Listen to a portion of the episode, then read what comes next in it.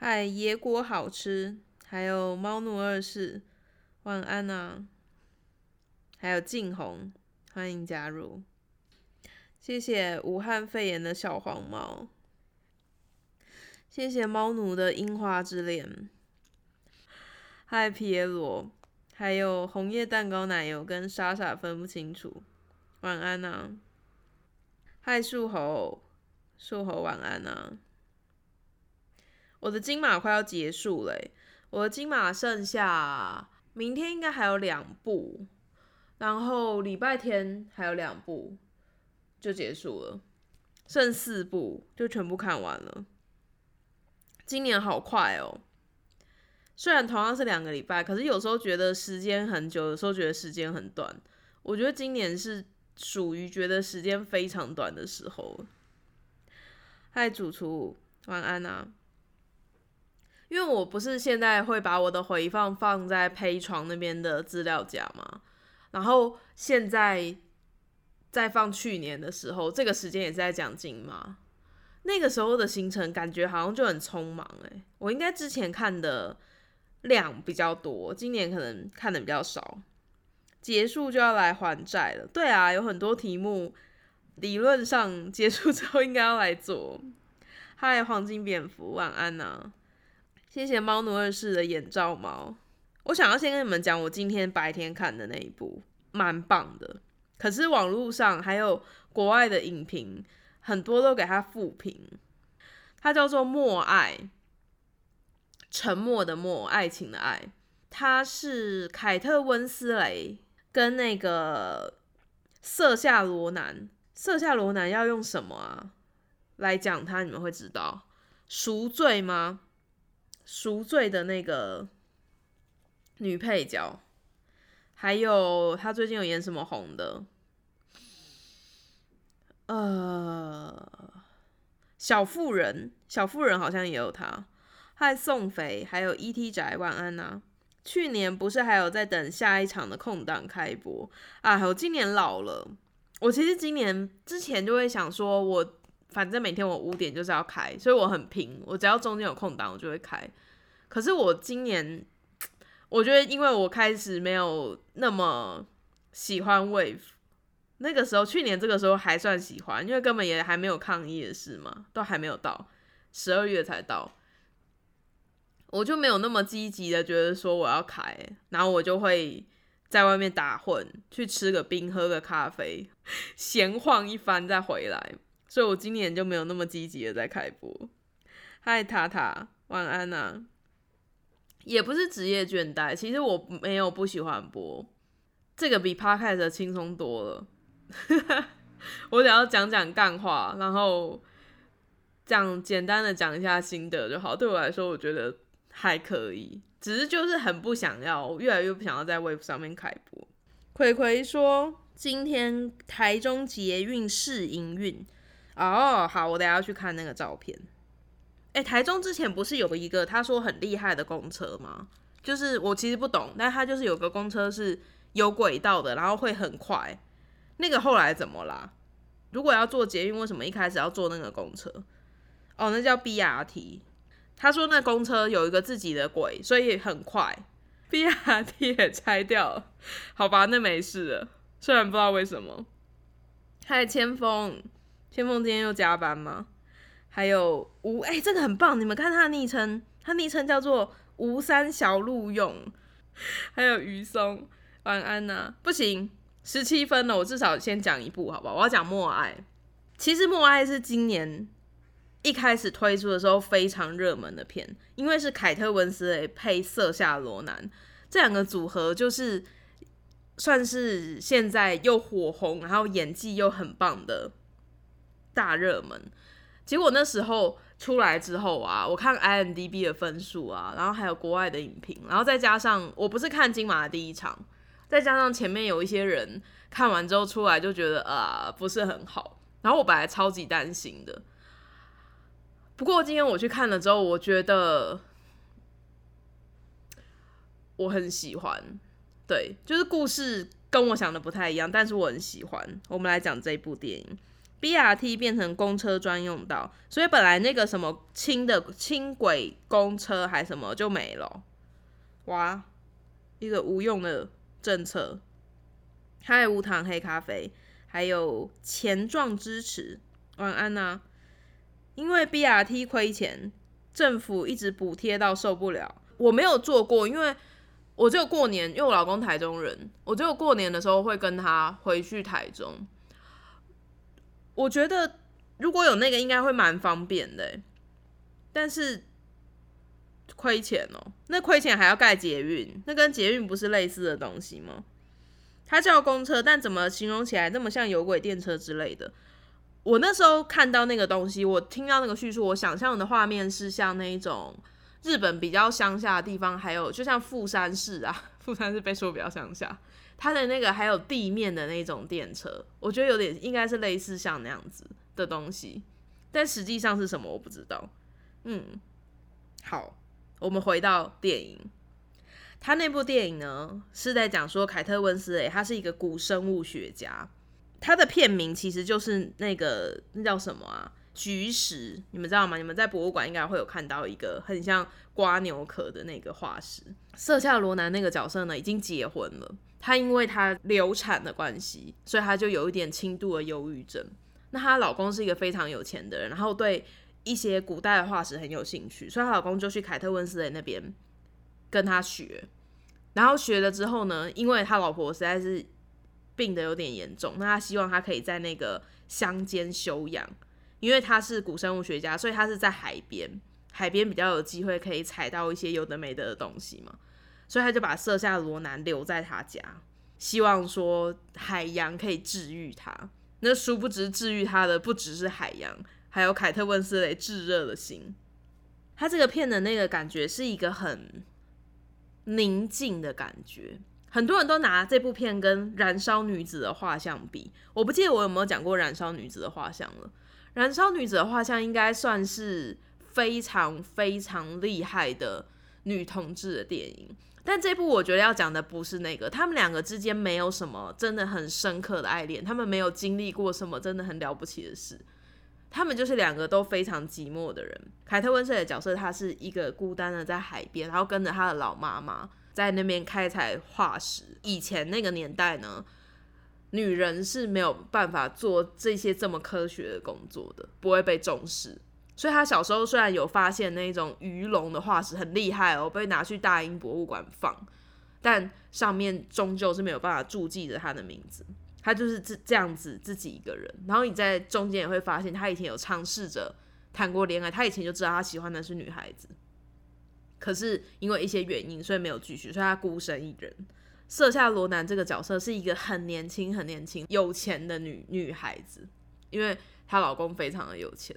可是流产之后，她跟她老公的心就分开了，所以是两个非常寂寞的人偶然的碰撞在一起，然后散发出情欲的火花的一部片。我是这样觉得啊，那跟《燃烧女子的画像》他们是一个更纯粹的两个人相知相惜的感情是不一样的。我猜很多负评都是来自于他们觉得他们两个的恋情来的太过单薄。可是我觉得从导演拍他们两个床戏的部分。应该就可以看得出，他不是要那一种很纯净，然后多么深邃的爱情吧？我觉得，我看一下你们在讲什么，你还在讲那个 BRT 对不对？所以大家终究还是喜欢开车嘛。可是推大众运输工具在现在各个地方其实都是有它的必要性了。我们来看看捷运之后会怎么样？车厢太长哦，是哦。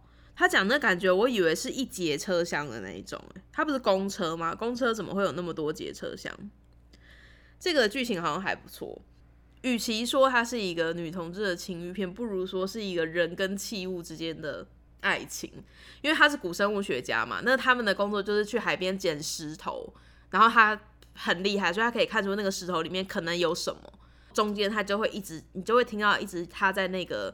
用那一种工具，然后再修整那个石头的声音，哇，那真的是完美的 ASMR，你的心会变得非常非常的平静，因为很长的时候它非常的寂寞，你只能听到海浪的声音跟他在修整那个化石的声音。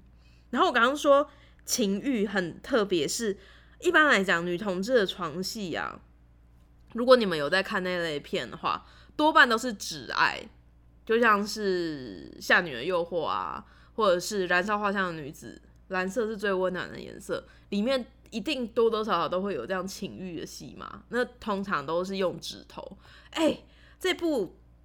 那个色下罗南直接坐在凯特温斯莱的脸脸上，哎，真的是很久很久没有看到这么厉害的床戏了，而且非常非常的到位。你看他们两个演出，你会相信他们两个真的是在做那样的事情，很棒。是不是不应该把重点放在夸奖他的床戏上？但我觉得他这个就是非常情欲的床戏，其实。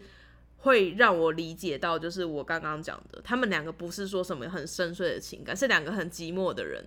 然后他看到摄像头来看到凯特温斯莱可能又喜欢他，只是他没有办法讲，因为各种社会上的各种状况。然后他也很寂寞，所以他就吻了他。他吻了他之后，哇，不得了，天雷勾动地火，大概就是类似这样的感觉。好，K F 月吴阿明跟小宇宙晚安呐。这部叫做《默爱》，沉默的默，爱情的爱。他是想闷死他，讲什么？千莫在讲什么鬼话？到底在讲什么鬼话？哎，很好看，我觉得很好看。只是，嗯，要怎么讲？我觉得有点多，就是一般来讲，你如果要做这种情欲的东西，可能一次两次就好了。他们的那个床戏有点长，这个是我比较不满意的地方。不然我觉得那个真的是安插的非常非常的好。然后色下罗南被口爱的时候的那个演技，哇，真的是不得了。他如果有三根，应该可以闷死。你们在讲什么？你们在讲什么？嗨，农哥，还有 Dark，晚安啊。对，然后，嗯，总之这就是一部心理上比《燃烧女子的画像》更压抑，然后在生理上又更奔放一点。我记得文天祥那时候也是讲类似的话，就是你可以看到非常激烈的情欲，但是他们两个实际上的那个。平常的那种互动，就是没有像《燃烧女子的画像》那么的浓郁。我觉得，如果你喜欢这类的片的话，是可以看的。Miracle 跟原住民晚安啊！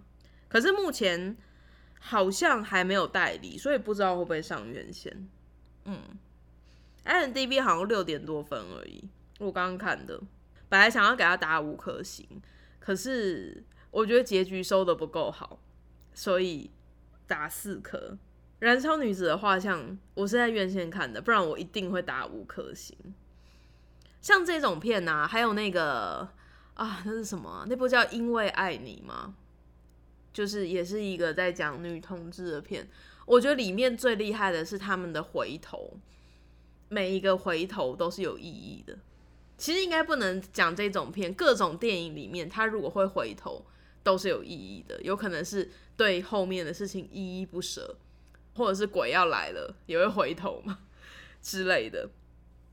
燃烧女子的画像，他的那部片基本上还有一个很大的重点就是回头，因为他用那个宙冥王的故事，还有冥王的故事，他在讲宙斯，宙斯不是是冥王，相反的是他用冥王的故事来做隐喻，就是。不是有一个人的妻子掉到冥间吗？然后他把他妻子带走的时候，他们就一直叮嘱他说：“你不能回头，如果你回头的话，你就没有办法，永远都没有办法离开冥界。”可是他的妻子到最后还是回头了，所以就变成他一半的时间要在地里，一半的时间要在地上。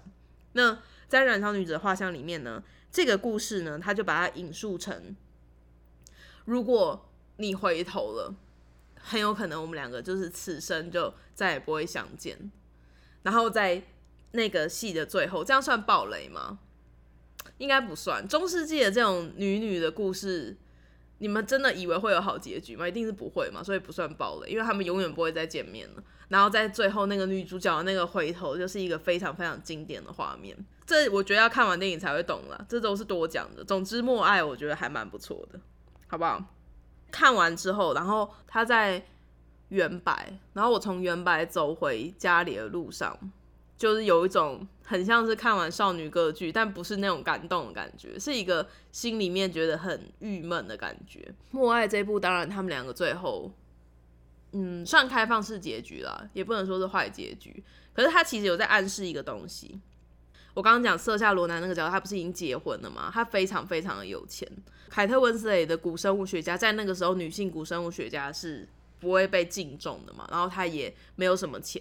中间的画面会一直拍到他那个在做工的手，很粗糙的手，配上瑟夏罗南那个很细致的手。他们两个有在交流的时候，他其实是会一直帮助他，就可能例如他在工作的时候，他就会想要跟他一起做。打磨里面的那些石头啊，抛光里面那些东西。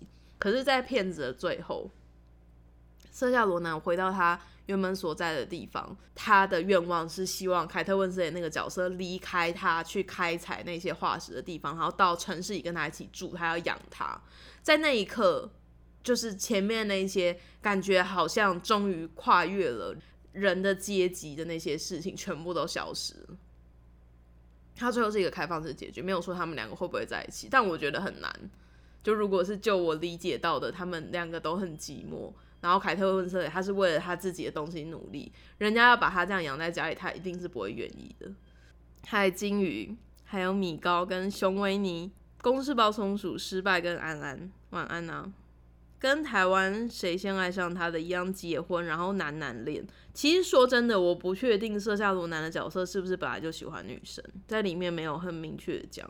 而且这是真实故事改编哦，真实故事到最后，他跟那个女孩子就变成通信的好朋友，没有在一起。我想电影应该也是要类似这样的意思吧，只是他不想要那么直接，所以他让他们有一个。生活上非常根本的歧义，所以这样子，如果他们最后没有在一起，或许大家不会那么难受。好，小熊去上班，小熊拜拜。我们来讲一部轻松的，好了。这怎么突然好像变得很沉重？我有看轻松的片吗？我们来讲一个快乐的。没有，没有快乐片。我讲一个没有那么不快乐的片。水样的女人，她的英文片名是温蒂尼，那是一个人名，那是一个水妖的名字。那个水妖呢，她会跟人类谈恋爱，但如果你背叛她的话，她就会把你拖进水里，永远从这个世界上消失。那基本上这部片要看的是那个女主角的演技，你看没看她，就算遮住半张脸。还是看起来非常的有魅力，她很漂亮。那故事就是非常简单，故事基本上就是她就是演了我刚刚讲的那个水妖的故事，但是她是用现代人的方式来演人鱼公主成人版。哇，人鱼公主如果有这么有出息，她就不会消失了。我小时候都在想，为什么不杀？这应该也不算暴雷吧？人鱼公主大家都看过了吧？嗨，阿布拉，晚安啊！你们不觉得吗？他把王子的心脏刺穿，他就可以没事，他就可以跟他的家人在一起。为什么不杀？我实在是不懂。我老公跟我说啊，他小时候第一次看到人鱼公主的时候，重看很多遍。还安妮塔，因为他不相信童话故事会有悲惨的结局，他不懂，他觉得为什么童话故事最后竟然女主角会变成泡沫，会消失，她会牺牲。然后我就跟他说，没有，完全不是这样想。我觉得就是应该要把王子杀死。因为人鱼说不定可以活很久，王子也不能活很久，你再找新的王子就好了。而且那个王子也是没有爱你嘛，那他活着要干嘛？嗨，零点二一三跟斑比，还有陈跟框，晚安呐。你是不是不小心打开我的冰箱？没有，没有，你们没有想过吗？你们那你们说，你们看到人鱼公主的时候是什么感觉？我在讲电影之前，大家可以想想这个问题：你们难道都觉得他应该要牺牲自己吗？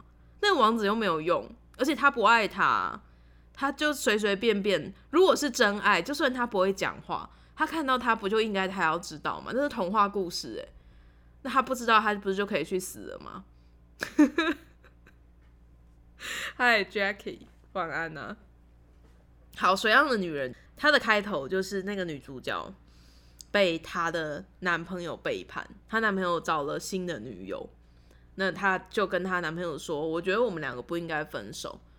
你知道我有跟你讲过，如果你背叛我，你要离开我的话，我就会杀掉你吧。”他好像是直接用“杀”这个字，我记得，或是他是说他会死之类的。好，就是一个这样的开头。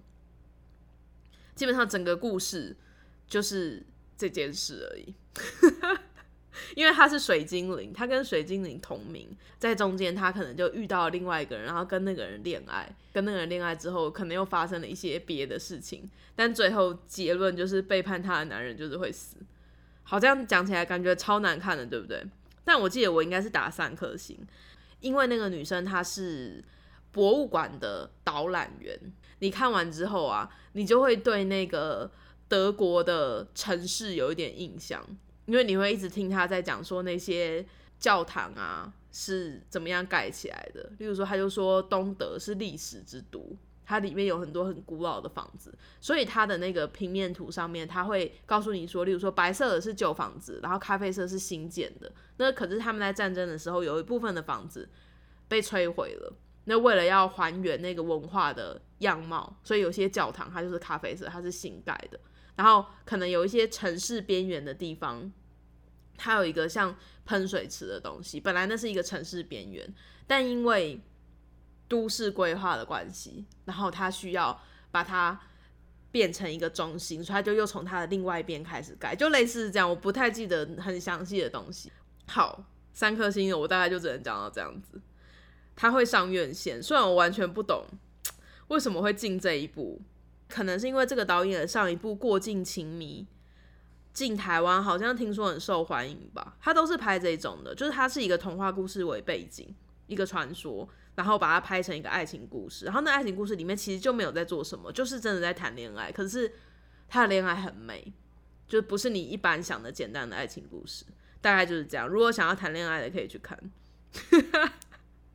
超烂，这就是价值三颗星的。评论，童话故事王子都很废，没有用王子是配角，可以死很多次。没有啊，我真的不懂他为什么不杀他，他都愿意就是为了自己想要的东西，他为了想要脚，他也愿意去换那个，就是把他的声音跟人家交换了。他有什么事情不敢做？只不过是杀一个人而已。对啊，灰姑娘她还要用鞋子认她，根本不记得她脸是长什么样子啊！我发现我喜不喜欢一部电影其实很明显，对不对？所以我们应该要讲一个，再补一个我喜欢的，把这个感觉拉回来。嗨，杰佛瑞，晚安呐！灰姑娘根本恋足癖的故事啊！对啊，我们那天在跟主厨讲，那个主厨不就说白雪公主是恋尸癖吗？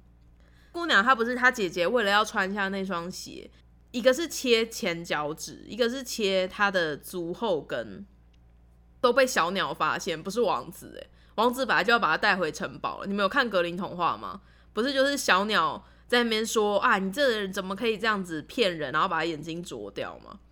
所以王子根本就没有发现，他根本就不知道自己在干嘛。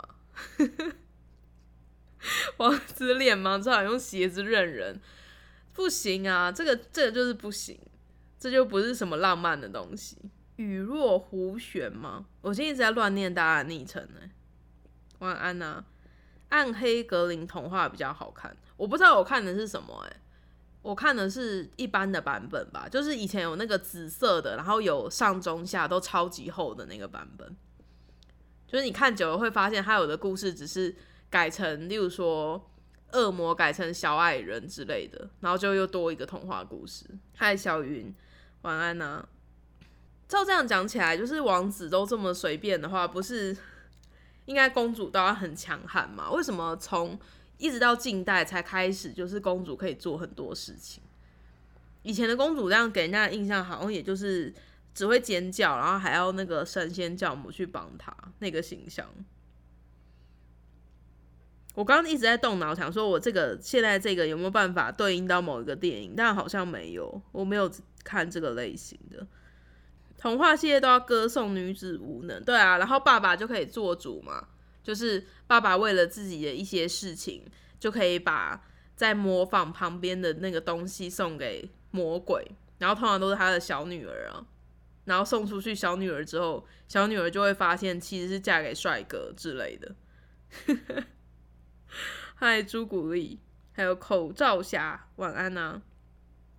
聪明的会反抗的都是女巫，哇，小宇宙这个不得了。花木兰不是格林童话，对，格林童话里面的真的都是这样子，小孩是物品。嗯，哎，你们有听最新的那个尼尔喝牛奶吗？他在讲那个受控的事情，我觉得很好听。对，还没有感觉。跟哲，晚安啊。好，我们来讲，我看看哦。嗨，大文，哎，大文，你的行事历我一直没有寄给你，哎，我等下去看。不然我们来讲孤味好了，你们觉得怎么样？你们是不是应该已经有人看过？因为他已经上院线了。你们知道孤味是我朋友做的片，我朋友是公关，然后他现在回台湾，然后好像刚好代班在带孤味的人，所以我一直。很不好意思，说孤味怎么样？我觉得如果喜欢那种在讲家族，然后再讲女性的电影，可以去看孤味。有啊，安妮塔说好好看孤味，就应该蛮多人喜欢。我觉得是还不错的电影啊，只是它里面有一些嗯。我不是很能够接受的地方，就例如说像是演员的表演啊。如果你们很常看谢盈萱演戏的话，你在看《孤味》的时候，你就会觉得他很不自然。他在里面有很多他的特写，因为他是会演戏的人嘛，所以他有些会让他就是那个 take 就只有照他的样子都很怪。然后我跟我老公讨论，就是我们觉得有可能是。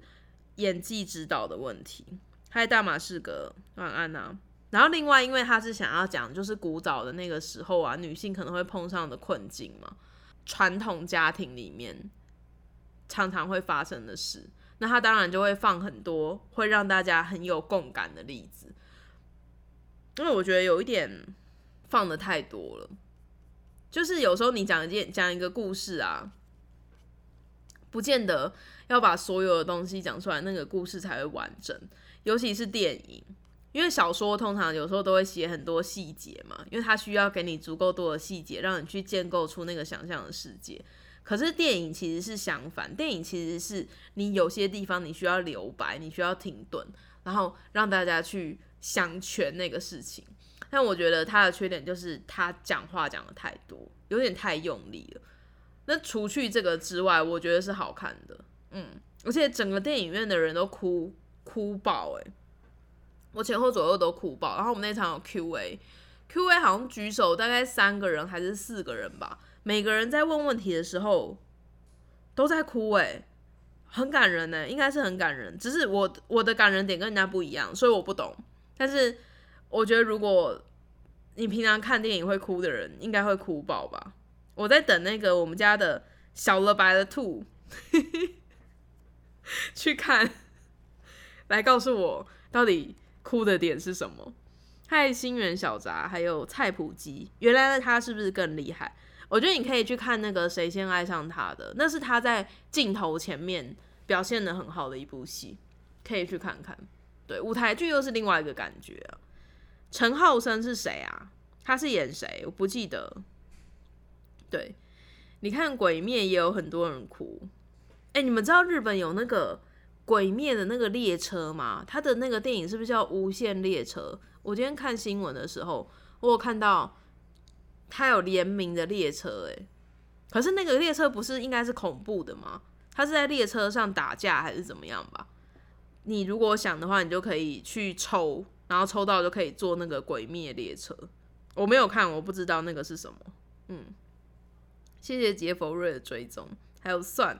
晚安呐，无限小宇宙这个错字厉害了。我好像前几天在听那个瓜吉的新资料夹，他们还还在讲说吴宗宪的自拍都是同一个角度，然后我就去看，哎，真的哎，而且他真的很喜欢裸上身拍，好好奇妙哦，是一个很奇妙的东西，我也不知道怎么评论。但你们有兴趣的话，可以去吴宗宪的粉丝页上面看他的自拍，就是都是同一个角度，而且他蛮多感觉是没有穿上衣的照片，因为他是切在一个那个胸上了，所以不知道他下面穿什么。但男男生一般来讲，应该就是没有穿上衣吧？瓜姐他们是说有可能是小礼服，但我觉得应该不是。对，新资料夹很好笑，我觉得蛮好的。就是他瓜吉其实是一个非常有趣的人，可是他自己，我跟你们说，就是到了一个年纪之后，你讲出来觉得有趣的事，跟你不同年龄层的人就会开始觉得不有趣。所以他需要一个年轻的人，就是他需要彩铃，彩铃会讲一些他觉得有趣的东西，然后瓜吉在回应。他们从那个讨论当中，就是瓜吉可以再多带出一点深度，然后那个东西就会很好玩。所以我觉得是一个很胖、很很胖、很棒的搭配。对，嗨德斯，晚安啊！他不是还说是变装癖吗？对啊，男生一般来讲不是不穿裤子吗？什么意思？你说屌照？超大声讲出来，我们家邻居一定在想说他在干嘛？没有没有没有，他那个是他那个是拍头大头大头的自拍，对，还有树猴，还有猫尾巴，晚安呐。哎，时间来到四十九分，我今天是不是只有讲两部啊？还是我讲了三部？一二三，我讲了三部，我讲了三部，孤 孤位可以去看，好不好？而且我昨天才。其实我早就有想过这个事，但我没有仔细的去多想。金马影展是不算票房的，所以你去看金马片，你就是比较早看。可是基本上那是没有算在电影里的票房的，所以我看了金马影展，我就有责任就是要帮他多拉几个票房，好不好？还没有看孤味的，是真的可以去看。对，就是我虽然不满意，但是我还是觉得不错，就表示应该是真的还不错，好不好？嗨，瘦短短，晚安。E T 仔，你要去哪里？米高说：“我只是想说，在家不穿裤子。”对不起。原住民说：“没戴耳机。”我同事看了我一下。对不起，抱歉，我错了。嗨，探探，前面我跟你说，我孤位打四颗星。我我的那个好，你去听 Mary。好，再会。我的那个有一颗星是给里面的演员的。我觉得演员演那种很多人的戏，然后你还可以记住他们每一个人的特色，很厉害。说到这个呢，有另外一部也是很厉害的，就是我觉得算是靠演员吧。它是今年司法影展的片，可是我现在想不起来它叫什么名字，你们要等我一下。完蛋，应该是礼拜礼拜三看的吧？不是，好，我想起来了。叫做《爱与罪的两端》，对。然后那部片呢是在讲说，嗯，本来他们是一个很平凡的建筑师的家庭，就是他爸爸是建筑师，然后他妈妈是出版社的，然后他们有两个小孩，一男一女。那在开头你就会觉得他们是一个非常和乐的家庭，因为爸爸是建筑师嘛，所以整个家都是他自己打造的。那他平常就会带他的顾客去他们家里面看。家里的摆设啊什么的，然后就刚好也带着我们的观众跟着他一起走进他的家，然后他的家看起来就是弄得很好，然后很漂亮。但后来发生了一件事，就是在他们的那个地方发生了一个青少年斗殴的事件，然后就有人被杀死了。那除了被杀死的人之外呢，还有几个人失踪。可是失踪的人里面呢，有其中一个，就根据已经。警方的说法，失踪里面有一个少年是被杀死的，只是没有找到尸体。然后有另外一个人是杀人的人，可是不知道是谁。他们现在只知道就是 A 跟 B 不见，然后一个是死了，一个是杀了他的人。好，那这个时候呢，对于他们这个家庭来讲，因为他的儿子就是这个世界里面的其中一个少年，对他这个家庭来讲，他们就要做出一个非常困难的抉择。你到底是应该认为你的小孩就是那个去伤害别人、杀人的人，但是他活着，他最后可能因为他是未成年嘛，他服完刑期之后，他可能会可以回家，可能会没事，还是你要坚定的认为说，我的小孩不可能，我小孩不是做这种事情的人，但他就是已经死了，他就是被杀死的那个人。那在这个家里面就开始有不一样的想法，就是妈妈对妈妈来说，她只希望她的孩子回家，所以她非常坚定的认为，一定他小孩一定是杀人的人。但对爸爸跟女儿来说就不是这样子，他们尤其是爸爸的工作就受到很严重的影响。那爸爸当然也是希望他儿子回家，可是他另外一方面他也相信他儿子不是这样子的人。好，那这部戏呢，一直到。最后面，你才会知道到底他儿子是加害者还是被害者。那在这个过程当中呢，除了他们家里面自己人的想法，当地居民其实都一致认为他的儿子应该是加害者，所以就开始有居民之间的霸凌的活动。他们就开始，例如说在他家哦，日本不是都会做这种事吗？之前去年。还是今年啊，台北电影节有一部也是这样子，就是开始在他家外面喷漆啊，说是杀人凶手啊。然后本来他爸爸那个建筑事务所的工作，他的师傅也不跟他合作，他们觉得他儿子竟然是这么恶劣的人。然后你在看那部的时候，其实你在你也会一直想说，到底他儿子是怎么样的角色？因为你在前面认识他儿子的时候，其实你会看到很多疑点。例如说，他儿子有买在那个失踪前几天，他买了一把刀，而且脸上有淤青。然后他爸爸问他什么事情，他都不讲。然后你就想说，不可能，不可能！这种电影到最后一定是他儿子不是杀人凶手才对。可是，在中间每一个线索又会让你觉得很犹豫。然后另外一方面呢，其实我心里面希望他儿子是死掉的啦，因为第一个这是电影嘛，所以他死掉没有关系。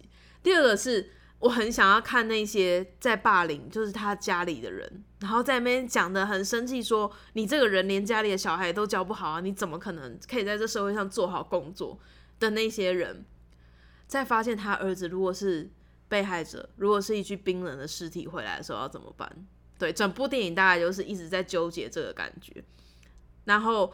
司法影展的那个厅长就在讲说，这其实就是对应之前像郑杰的那个案子啊，就只是又在更复杂，因为郑杰是大家已经知道他是加害者，但其实你的小孩是加害者，跟你的父母真的有直接的关系吗？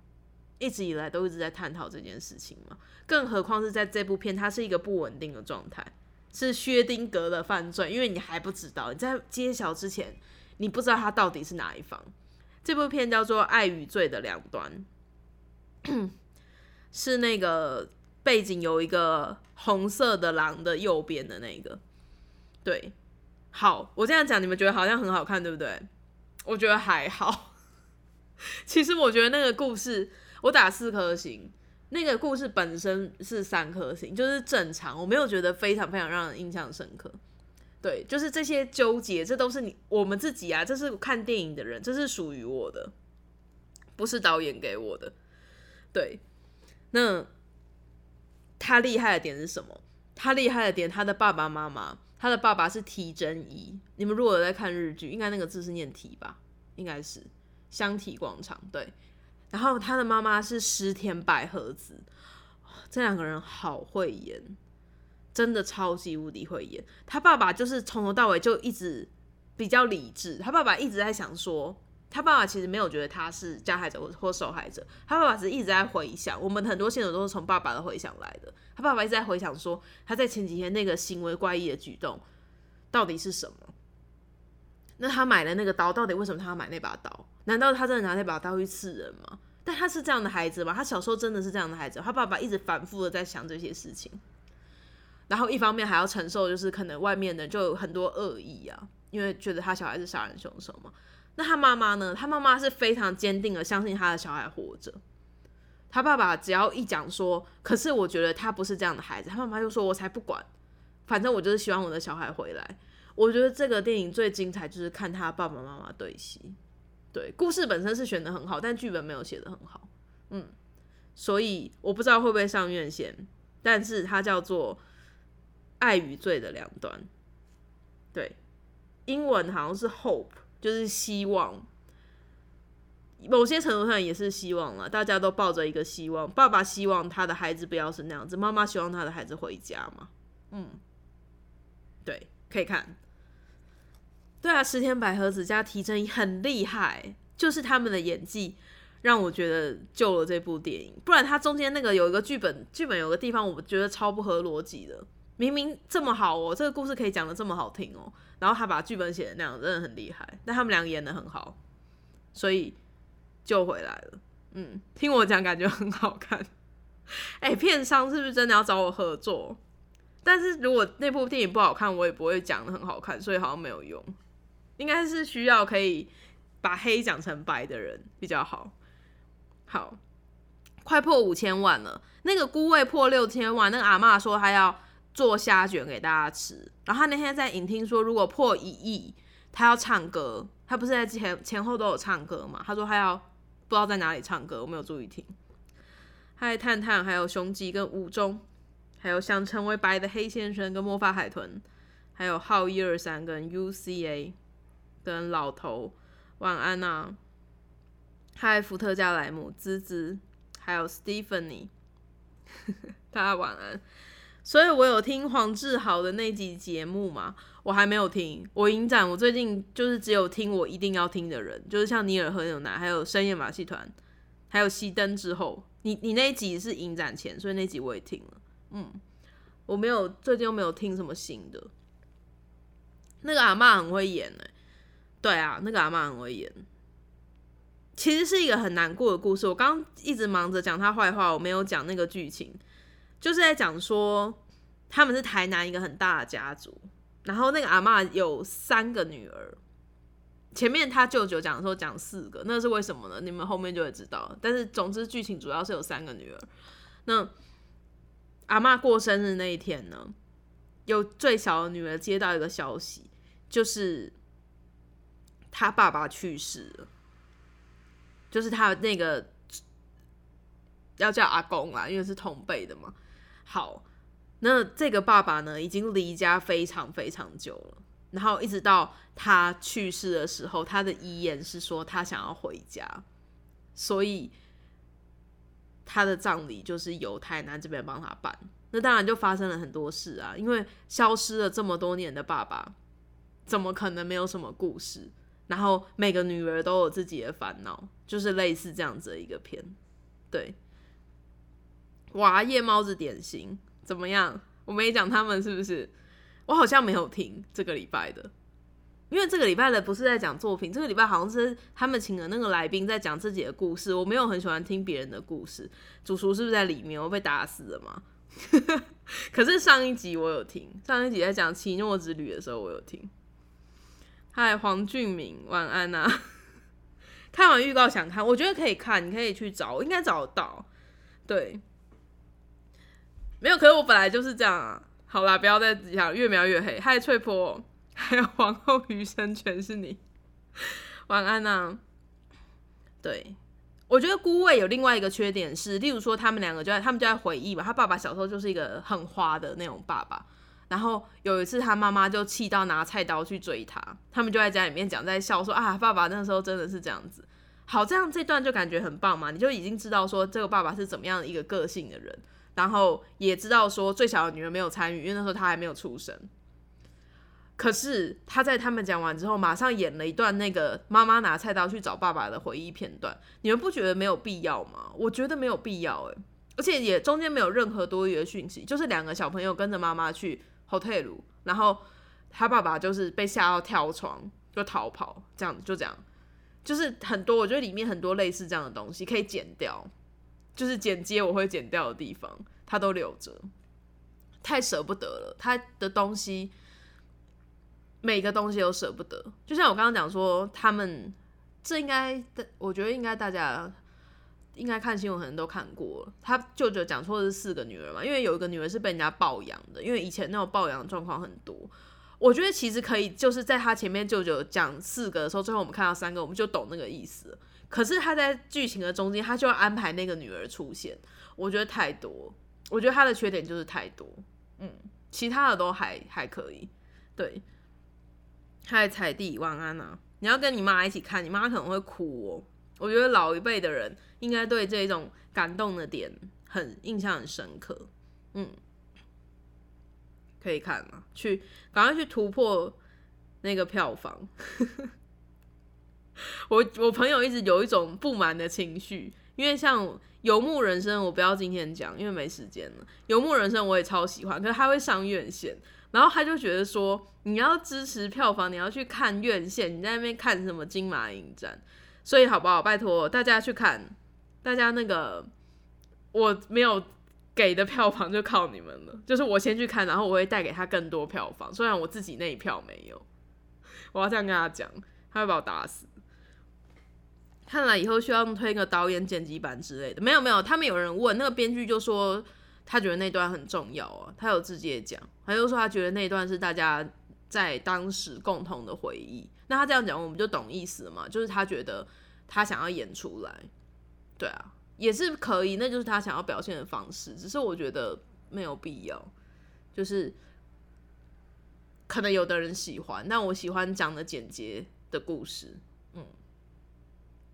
我推坑网，我推坑网，然后我听的人可能就只有二十个，二十个假装去听的人，去真的去看的人有百分之十，就是两两个数学有错吗？没有，对啊，你看 这样有屁用哦。Hi Sage，晚安呐。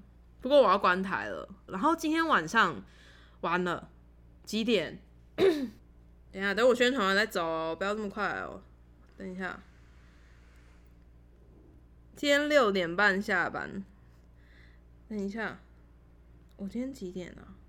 哎，我的 IG 今天晚上九点要那个兔宅新闻哦，大家，在一个非常奇怪的时间，突然是不是很久没有听兔宅新闻了呢？